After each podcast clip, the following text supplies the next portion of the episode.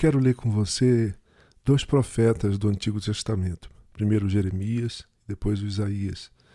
Duas falas que tocam profundamente o coração daquele que crê em Deus. De longe se me deixou ver o Senhor, dizendo: Com eterno amor eu te amei, e por isso, com benignidade, te atraí.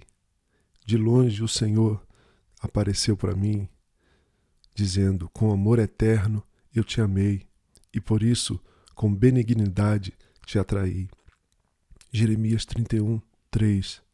E também o grande profeta Isaías diz: Vejam, escrevi seu nome na palma de minhas mãos. Isaías capítulo 46, verso 49, verso 16. O Senhor dizendo para o seu povo Israel e para mim e para você nessa manhã: Vejam, eu escrevi seu nome na palma das minhas mãos.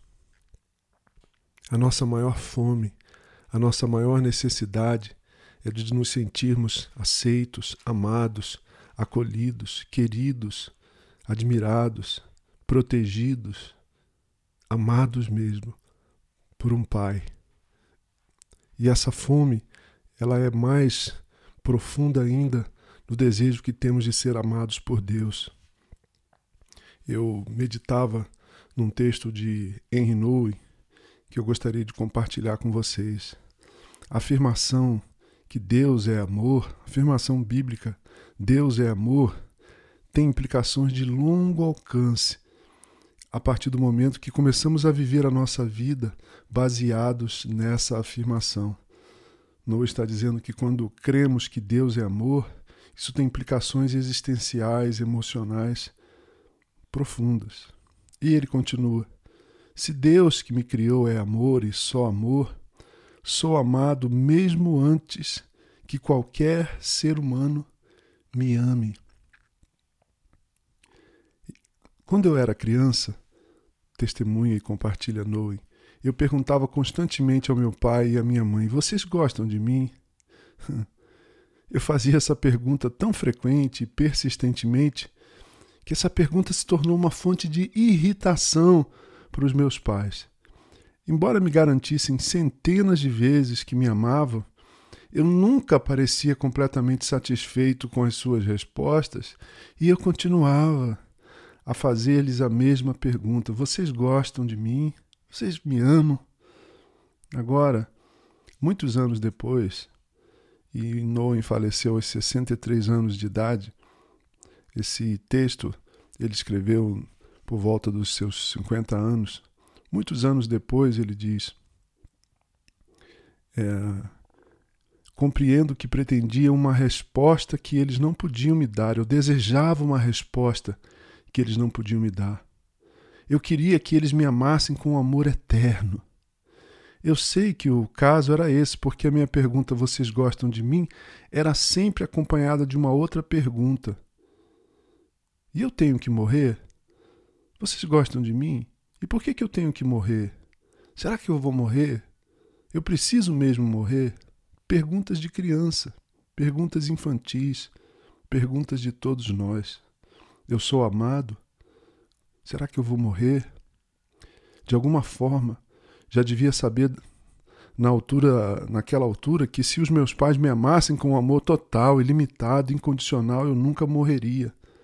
Por isso mesmo eu continuava a importuná-los com a estranha esperança de eu, de eu ser uma exceção à regra que diz que todos nós vamos morrer um dia. Muita da nossa energia, irmãos e irmãs, muito da nossa busca, da nossa angústia, está resumido nessa pergunta que fazemos às pessoas, aos outros, aos nossos pais, à nossa família, ao nosso cônjuge, a vida e, sobretudo, a Deus. Você me ama? Você gosta de mim? Você se importa comigo? À medida que a gente envelhece, vai desenvolvendo muitas maneiras mais sutis, maneiras mais sofisticadas de fazer essa pergunta.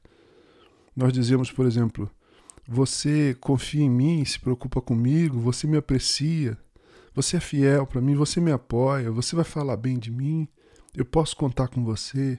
São variantes, são variações da mesma pergunta, da mesma fome, do mesmo desejo de amor e de não experimentar a morte. O grande desafio espiritual é descobrir com o passar do tempo que esse amor ilimitado, condicional, limitado, condicional e temporal que recebemos dos pais, dos cônjuges, dos filhos, professores, colegas, irmãos em Cristo, em Cristo é um reflexo do amor ilimitado, incondicional e eterno do nosso Deus. Se conseguirmos dar esse grande salto de fé, abraçarmos com fé essa certeza de que somos amados por Deus, diz Noe, então chegaremos a compreender que a morte já não é o fim, mas é a entrada para a plenitude do amor divino. Quem crê em mim não teme a morte, assim diz o Senhor. Sim, meu querido e minha querida, você é amado. Deus gosta de você.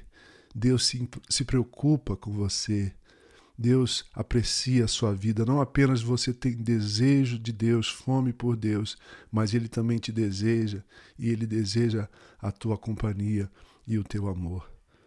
Eu sou Gerson Borges e essa é a meditação do dia.